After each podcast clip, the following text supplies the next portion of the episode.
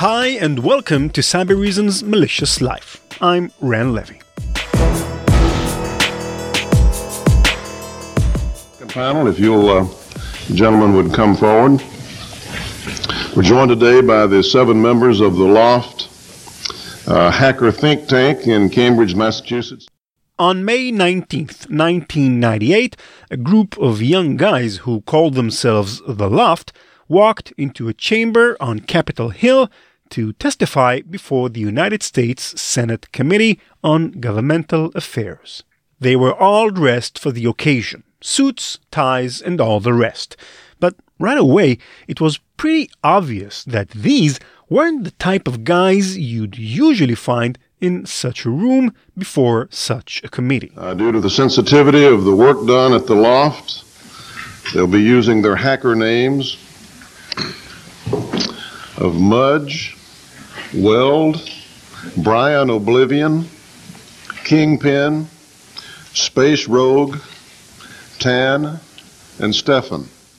Everybody in the room seems to be on the same page.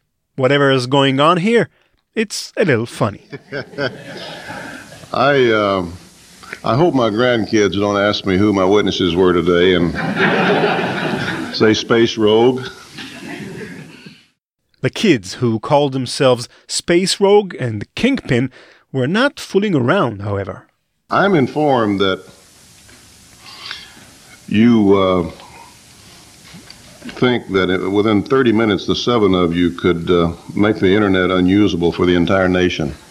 Is that correct? That's correct. Actually, one of us with just a few packets.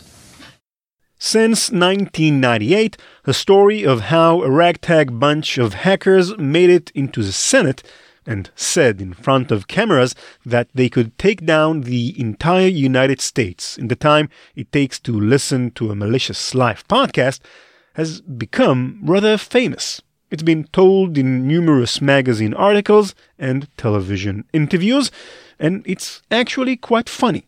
Like in how the L0pht guys drove to DC with a van full of electronic surveillance equipment, took the wrong turn, and drove straight into the NSA headquarters. If you're not familiar with that story, don't worry. Our upcoming B-side episode will be an interview I did with Chris Wysopal, aka Weld Pond, about his days in L0pht and that specific incident.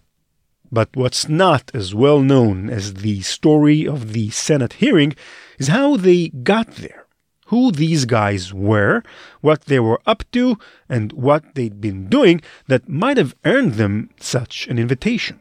The behind the scenes story of L0pht isn't often told, so we wanted to tell it on this podcast.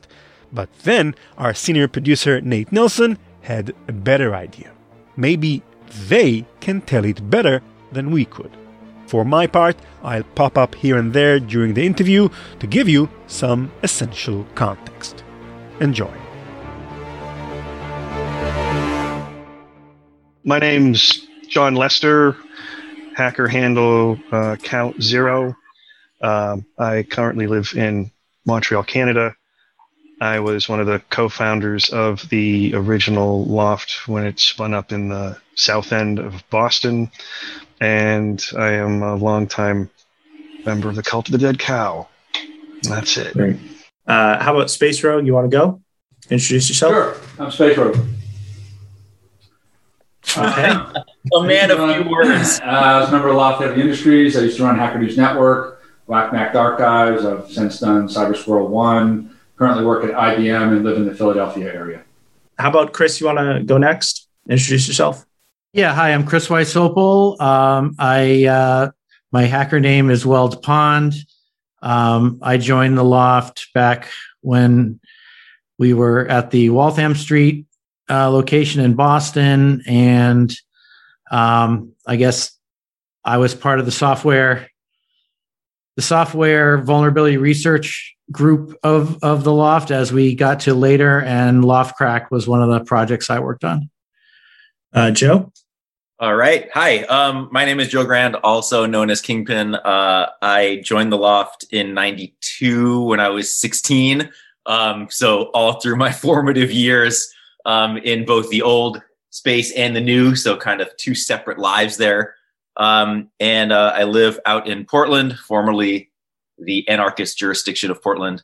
And uh, I teach hardware hacking and electronics and pretty much do everything I was doing at the loft, but somehow made it into a living. All right, Christian. Hi, my name is Christien Rioux, uh, also known as DilDog, um, longtime member of uh, the Cult of the Dead Cow as well, and uh, the first paid employee of the L0pht. Uh, I was doing advisories uh, in uh, hacking Windows and Internet Explorer when the L0pht folks and I managed to meet up at a 2600 meeting. They dragged me in and got me a desk so I could hack on L0phtCrack and Backward 2000 and a bunch of other stuff. So today I'm living uh, outside of Washington, D.C., and doing security for a large uh, fruit company. Sometimes nostalgia can obscure reality. We remember the good old days more fondly than we actually should. The hacker scene of the 90s was not a case of misplaced nostalgia. It really was as great as it's remembered. Long before cyber criminals and nation states took over, hacking was when weirdo nerds got their hands on cool gadgets and wrote code that did new kinds of things. It was epitomized by online forums and publications like 2600, the Hacker Quarterly, where hackers wrote about the internet, telephone systems, whatever seemed hackable. It was also epitomized by groups like L0pht in Massachusetts and Cult of the Dead Cow in Texas, which also counted L0pht members Dildog, Count Zero, and Mudge among its ranks. Also, Charlie Chaplin's grandnephew and former presidential candidate Beto O'Rourke. L0pht were always the good guys, always law abiding, always hacking to help, not harm. Cult of the Dead Cow was the bigger, naughtier cousin, organizing crusades against Chinese internet censorship and Scientology, and literally inventing the term hacktivism along the way. Sometimes they went a little further, though, like that time they claimed to have personally given Ronald Reagan Alzheimer's using a blowgun. Uh, so my first question may be for John or any of you who were around at that time. I just want to know how did L0pht get started and and why? Place to store all of our stuff. That's what happened. Um, the virtual background for me is actually my desk at the original L0pht um, photo of that. We we used to make a lot of whipped cream products here. You can see the. yeah, it was. Um, it was basically me and Brian Oblivion were living in the South End in the same brownstone, there, you know, on different floors. And um, we were, it was two things. One, it was, we were collecting a lot of hardware from the MIT flea market. We're like, wow, our respective significant others are complaining about all this stuff that's sitting in the house. And also, um, our significant others were looking to start up a business making um, hats. It was it's a long story, but anyway, they were like, we, we need a big work area, and so basically, Oblivion and I were, were like, maybe there's some kind of a loft space we can rent around here because the South End at the time was, um, it was not gentrified as it is now. It was mostly artists, and there were a lot of um, industrial areas that were just sort of you know big open spaces, you know, wood floors, open beam ceilings, and all that stuff. And um, so we were looking around, and we found a place like right around the corner in the South End from where we lived. And we're like, man, we can just get this space here. And at the time, we were also interested in the hacker community in, in Boston and, and, and, and, and beyond. And we had, um, you know, made friends with people in other countries. Remember in the Netherlands, the Hack-Tic people who were like, you know, creating these sort of things. They were calling them like hacker spaces. And it's like, ah, kind of a cool idea, a space where we could just kind of have people hang out. And I had started working with uh, Emmanuel Goldstein at 2600 Magazine to spin up uh, 2600 meetings in the Boston area because he was I t- was talking to him one day and he's like, "Yeah, there's nothing going on in Boston. Why don't you just start something?" I'm like, "Okay." and that dovetailed eventually with Jason Scott doing stuff for the works as well, which is awesome. And so then it just kind of all came together, and we ended up having it's like, oh, this is rent this space, ta-da! First thing we did was we filled it with stuff like this, and then at some point, I can't remember what happened, but at some point there was somebody in the I think it was Mass Ear. They were decommissioning or somewhere else. They were decommissioning like an old Vax. It's like, yeah, we could put a Vax, compu- you know, mainframe computer in here too. Why not? This is got the space, and so it just kind of filled up with stuff, and then people hanging out there, and you know that was always, you know, the initial, the initial magic was just it became a space where people were brought together where they had access to hardware they could play around with. We had all, we started collecting tons of manuals that we are you know, we either bought at the flea market, the MIT flea market. People like, do you have the manual for this weird thing? It's like, yeah, actually we do. You just come there, there, there's a stack of them like this. Why don't you come over and read them? You know? Um, and that's really how it all formed. Yeah, so, I, I, think, I think a lot of the a, a, lot of like you know the history of the loft that we see is sort of what, what we call the new loft, right? So that would be like I think ninety five and later. But those early days were really important for, like Count Zero said, bringing that hacker community together. Where at the time, you know, we were communicating on bulletin board systems, even though most of us were in the Boston area, we had never met in person. Like we were just sharing information online. And when John and Brian Oblivion started the loft, that was like this kind of communal place to go. And that was a huge thing because then we got to meet in person. And that's really where it started being this clubhouse like that more European style community. And that was like a really important thing that hadn't really been done a lot before then. There had been hacker groups, um, but not really these hacker kind of com- communes, really, is what it was. So that, that was something where we were all kind of individuals, but supported each other in different projects and bring, you know, bringing everybody together. And then, like Count Zero said, with the flea markets too, we would have people come that weren't even in the necessarily the hacker circle, but people from the flea market that we might have met. And it's like, oh, come over to the come over to the loft afterwards and like open up all your stuff and test it out and see if mm, it works. That's and, right. That's you know, right. hang out and like, did you get fleed? you know, did you buy something Yeah. that didn't work? And it was just this fun, very, I would say for me, a very innocent time because it was this place to hang out with like all these other like really smart, older, uh, more, you know, just kind of well put together, it seemed, uh, people. You, you mentioned like bringing the stuff from the flea. That was part of the fun part of the hackerspace was like, what did you trash at, at uh, you know, at, in a dumpster the other day? And, and you'd bring it and you'd show people. And one of the more fun things I remember is uh, I, I used to work at Lotus in, um, in East Cambridge, and there's a lot of biotech companies there. And um, I, one of them was going out of business, and I found a centrifuge and an EKG machine, and I brought them over, and um, you know, just just to start to you know share and play with this technology, like who has an EKG machine, right? It's kind of random, but we all kind of got access to it. The other part of it was fun was like it was a place where people could stop and and visit like the hacker community in Boston. Like at the, the time I actually had the EKG machine, I think it was was it Rop Gonggrijp was visiting us at the time. Yeah, from Hack. Um, and what was he was from Hack-Tic, right? Yeah, that- yeah. yeah. And um, Rob was there, and it was just like it was a place.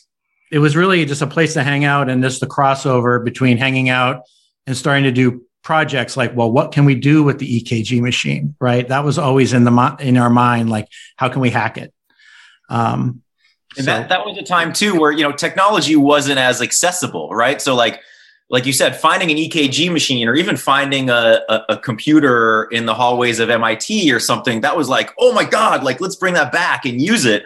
It's not like you could just go to Amazon and get whatever, which Well, you couldn't you couldn't Google the manual either. Like, oh, you Right. got an EKG Yeah. machine. How do you use it? Oh, let's just Google the mo- the model number and get the manual. Couldn't do Yeah. it all came from this love of wanting to explore technology that we wouldn't normally have access to.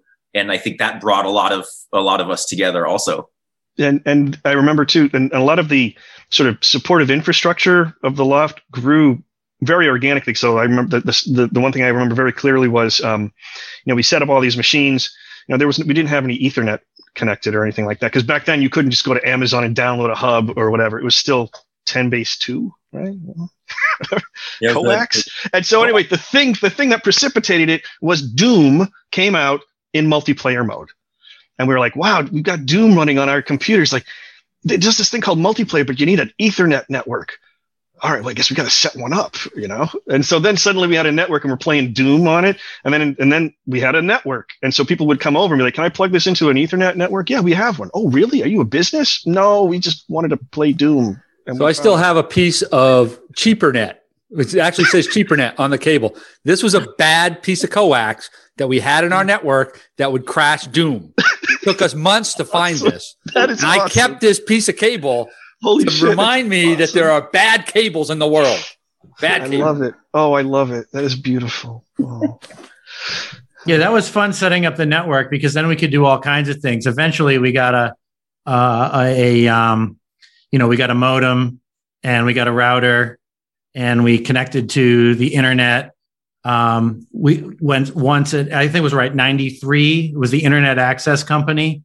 Mm. Um, we got a nice Yeah, I drove the modem. over. I drove the modem to Bedford to drop it off. yeah, so we, would have dropped off a pair of mo- uh, you know, we had the modem and the other modem. I think that was like one of our only purchases was that modem. Um, but That's why everything we else started on the to go whole to the network. to sell stuff, was so that we could That's make money true. to buy the modems. Right. We We sold the junk we found in the trash to buy the modems.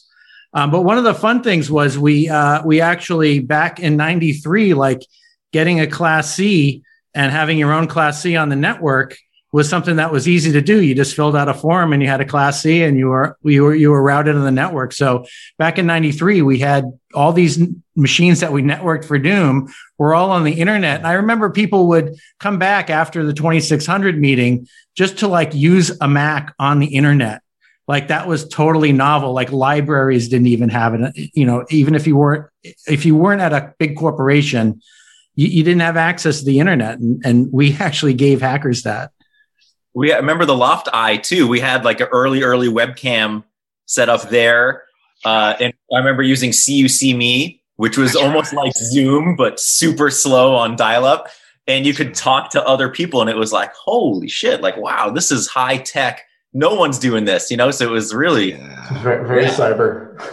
cyber, total cyber. And it was a dodgy neighborhood back then too. You know, we had people smoking crack outside the loading Back the crack fiend.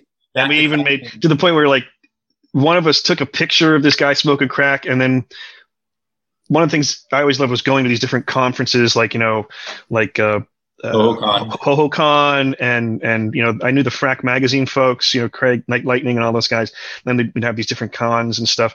And I always I, my thing was I always made stickers. And so one year I made a sticker of of like Jack the crack fiend smoking crack and a sticker, and it, it said something like you know the, the the loft more fun than a pipe full of crack.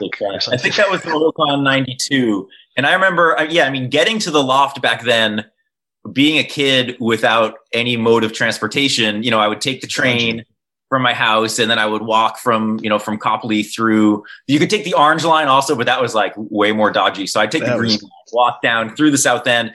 And every time I would get to the loft, I'd be like, "Thank God I didn't get jumped." you know, like you pass these groups of kids hanging out, and like I think it was more scary. I mean, I don't know, but I think it was more scary as a teenager because kids are always kind of going after other kids.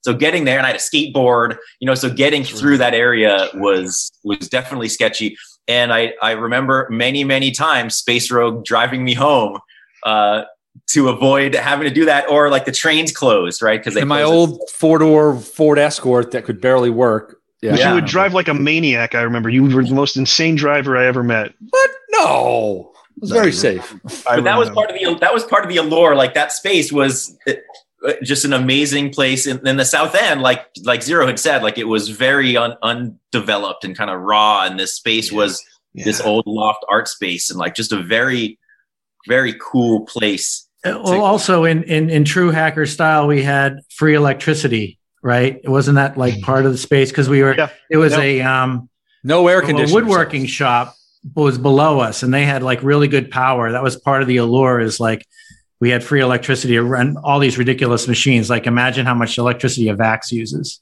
Oh, gosh. Yeah, but it wasn't an air conditioner. I think the lease said no air conditioners. but didn't say anything about mainframe. That's right. That's right. That was like, and we're like, oh, we're not going to run an air conditioner. What's We're that? just gonna run a mainframe. giant refrigerator. Oh, that's just you know electronics. pro- It's just a thing. It's a project.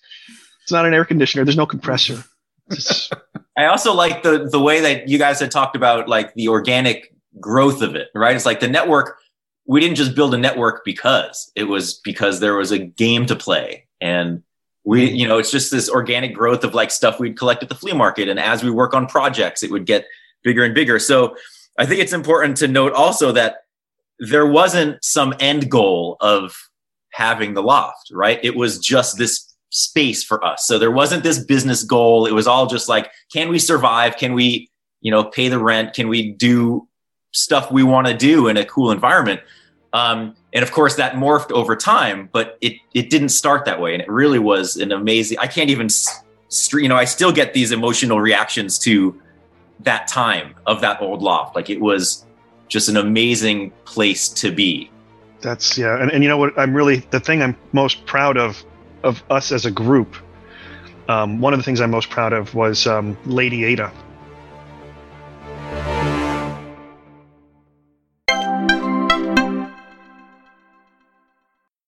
If you're a defender fighting to protect your organization from cyber attackers, you must be successful ending attacks every single time.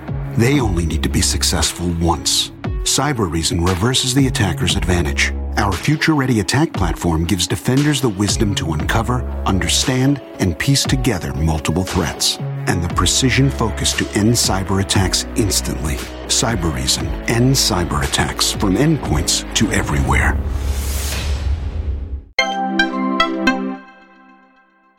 Limor Fried, Lady Ada, is an influential engineer in the open source community.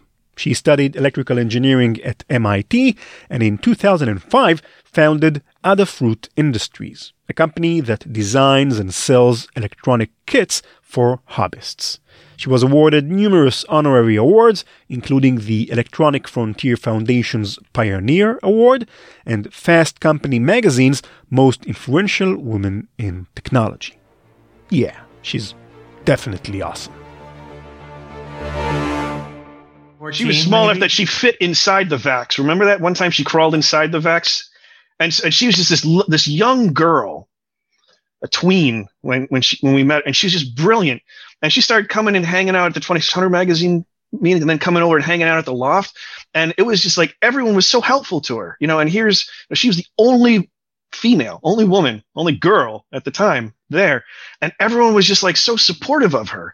And when I've met her at conferences like at the the, the last uh, 2600 uh, uh, hope conference in new york um, you know I, I hung out with her there and she was like yeah those those everyone was so nice to me it was just got me going in the, like exploring tech and now look at where she is with adafruit you know it's just it's just like i'm like oh that's what it was all about Yeah. it's just Yeah.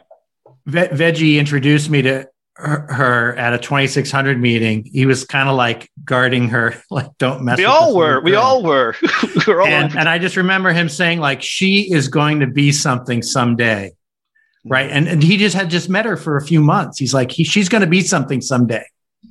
I mean, I, Look what I- happened. I th- Lady Ada is like one example. There are a lot of people that were in our orbit or were in our influence who hung out with us who weren't necessarily part of the loft proper, but have gone on to be movers and shakers in the industry. And I think that the that that circle of people is is unbelievably large for the small group that we actually were.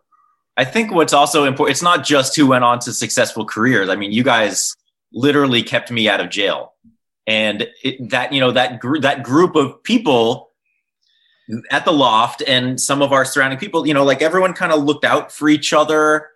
And I looked up to all of these guys as like my big brothers because I had gotten arrested a year before I joined the loft and I was already involved with, with the hacker community and, you know, with all the guys in Boston. Um, but they sort of kept me a little bit at arm's length. And uh, after I got arrested, my parents were like, "You got to do a sport or get a job to like keep you off the streets and causing trouble." Um, but at the same time, they still let me hang out with Count Zero and with Space Rogue because they knew those guys. They knew they were responsible people more responsible. Most, yeah, mostly. Did we? I don't think we ever like, actually we make some whipped parents, cream over here. I got to make some whipped Yeah. cream over here. But it was it was a safe environment. Um, so it was interesting how you know they my parents would pay the rent for my share of the loft and let me hang out there even after I had gotten in trouble for hack, hacking related type of stuff, breaking into buildings and things. Um, but it literally saved my life and it kept me out of trouble for all of those formative years. And I learned so much about how to how to handle myself, how to share information, the importance of being a hacker, the importance of working together in a group. So all of these things that came out of it, and I think a lot of that influence rubbed off on a lot of other people just in different ways, right? So it really was something where again, there was no plan, but how it shaped so many people is really what's amazing. And that's even talking, you know, pre before we went to the new loft. At their peak, the L0pht guys were every company's least wanted, most needed unofficial security. They'd poke around and find major bugs in products and services and websites, mostly for fun. But there was no standardized way to act on these discoveries, so a lot of the time they just pissed off whatever company didn't realize they were so buggy. Like that time, Dildog, Christien Rioux, who you've heard from a bit thus far, found the first ever buffer overflow exploit for Windows. It was an exploit in Internet Explorer 4 that essentially allowed him to run any code he wanted on any PC in the entire world. It was, of course, a big deal. The L0pht guys published a proof of concept where if you clicked on their website, your whole computer would freeze right up. Nothing more than that, though. The point was just to show what they could do with such a powerful hack. Suffice it to say, Microsoft was pretty spooked. They emailed the L0pht. If you guys could just hold off on making the biggest bug in the world public knowledge, we can fix the bug first and then you can publish your findings. It may have been the first ever case of responsible disclosure. Yeah, I want to talk about some of the milestones that you guys sort of had, um, not just the day to day, but for example, um, I, I, I only know a couple from what I've spoken to Chris about already. Um, for example, when Microsoft wrote you guys, how do a few loose hackers end up getting the attention of, of Microsoft at all? I, I- that that just came from basically the vulnerability research part of of what we started doing. Um, I think we started back at the old loft, but it just got more more more of it happened. I mean, I I learned from uh, you know a a fellow Bostonian hacker. I'm not going to mention mention his name specifically, who used to hang out there. Um, you know, I I, I learned like the split VT vulnerability um, where you could take over someone's um, con, you know, IRC console, right? If they were running split VT, which is, you know, you can split your your your screen into a couple screens. And he just showed me like that exploit. It was a zero day. This is like in 93 or something. And I'm like, I want to find those things. Like that's really cool. Um, so I, you know, that that's kind of like at the loft was where I kind of parlayed my computer science and programming background into understanding, you know, how you can take bugs in software and exploit them. Um, and you know, so that that started that that started to be a thread in in the loft where we started just doing this, doing this, doing this research and uh, and publishing it. And you know, when we started doing it, it was that complete, you know, we don't really care what companies will think. We just want to do it because uh, we think information should be free and people should know about these problems. And isn't it cool? Like you can learn from this, and then you can find these problems. It was it just was also partly a warning to other people who use that software. Hey, look, Yeah, if you're public using the software, there's a Yeah. problem. Yeah, public service. You know, Yeah. just you know, and and, and so then- that that that started to you know we didn't we didn't try to like have an agenda we just started doing it and then like the press the tech press started to say well wait a minute what are these guys doing this is actually impacting businesses and people and and and they started to they started to come to us and say, you know, you guys are like making an impact on business. Like businesses are changing their behavior based on just stuff that you're publishing. And um, it just kind of built up and built up and built up until, you know, after a few years of that, you know, it started to upset Microsoft basically. They're like this is this is something we have to respond to. This is something we have to deal with. We like woke people up to the reality that was always there. Um, and we didn't really have any agenda behind it. Um, it was just information for for people to use, whether you're a researcher or a user or the company itself. You should go and fix this. And so it got to a point where Microsoft said to us, um, you know, we think it would be safer for our users and probably easier for us to deal with the press if you guys would come to us and tell us about the vulnerability before you published it on Bugtraq.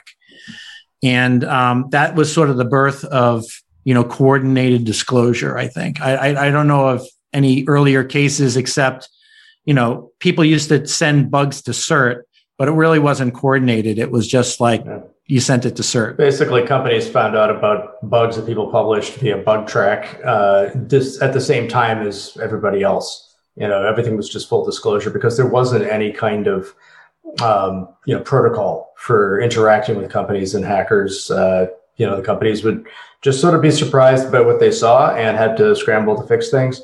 Um, and in some cases, that was you know portrayed as irresponsible. Um, you know, the there was a long long conversations between the community and and the sort of corporate world about what responsibility really meant and on whose shoulders it fell. Uh, you know, if the people writing the bugs were seeing these vulnerabilities, but it would take months and months or never to actually fix the issues. Uh, you know, what did you do? Did you, you know, push out proof of concept code? Uh, did you tell the public? Did you go straight to the media?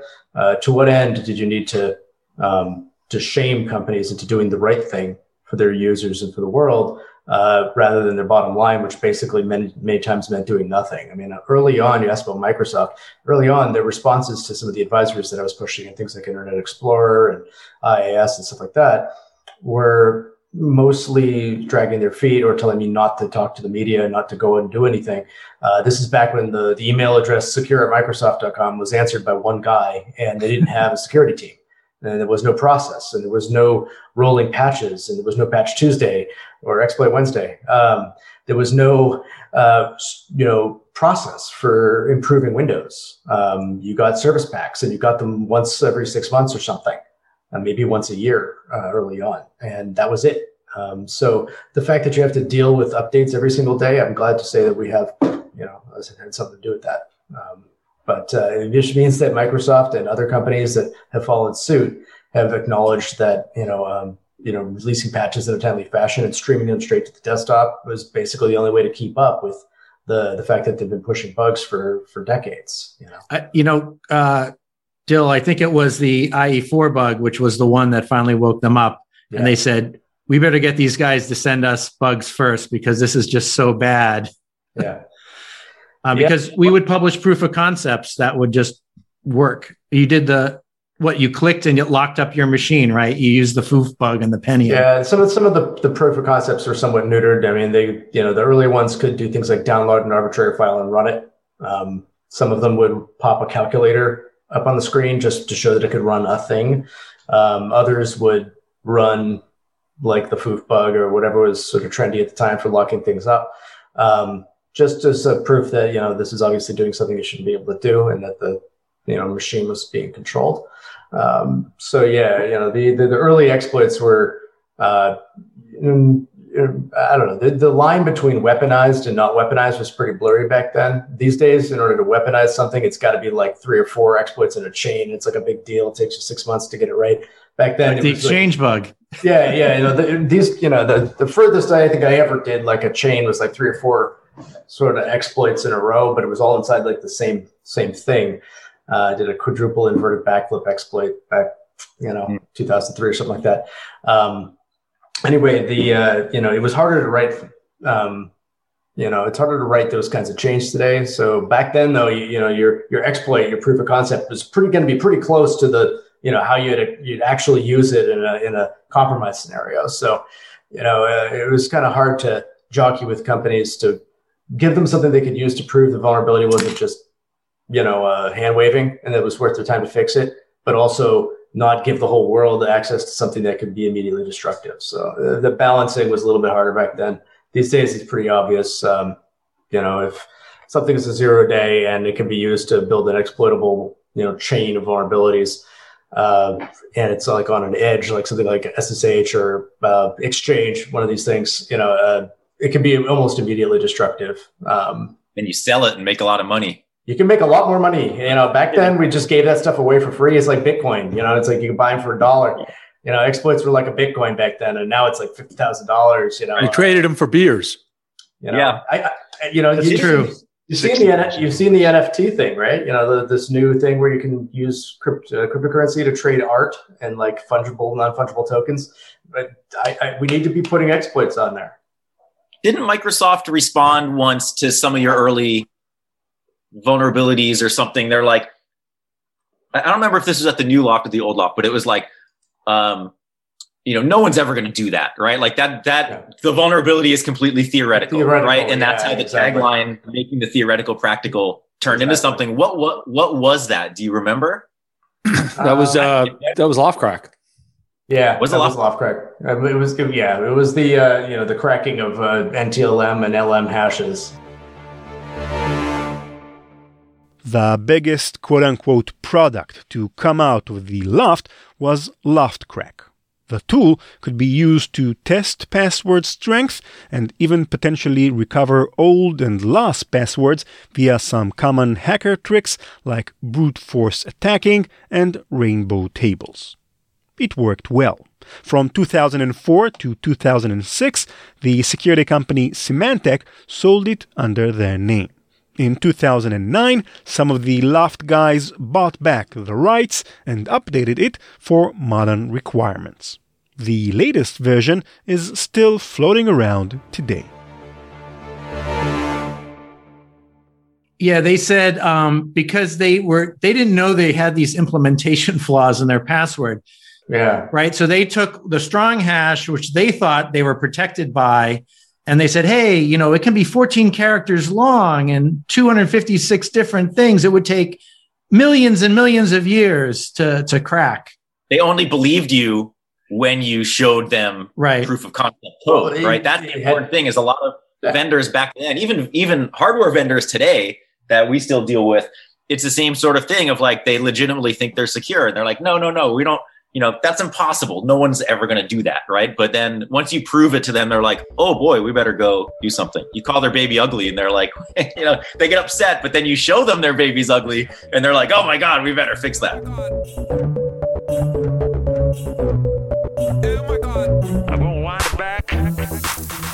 that's it for this episode. Thanks for listening. In part 2, which will air next week, we'll hear how L0pht evolved from a hackers collective into a commercial entity and the problems that this major shift brought with it. Plus, is there a chance that the L0pht guys will reunite once again to do great things? Hmm, the answer might surprise you. Stay tuned for part 2 and Chris Wysopal's B-side interview. Also, we are going to upload the full interview you just heard to YouTube. So if you wish to see the faces behind the hacker handles, search for Malicious Life on YouTube. Cybereason's Malicious Life is produced by PI Media. Nate Nelson is the senior producer who miraculously managed to get all these amazing people into one Zoom call, and Ben Or Habari is our sound engineer. Our website is malicious.life, and you can follow us on Twitter at, at maliciouslife or me at, at ranlevi. That's R A N L E V I.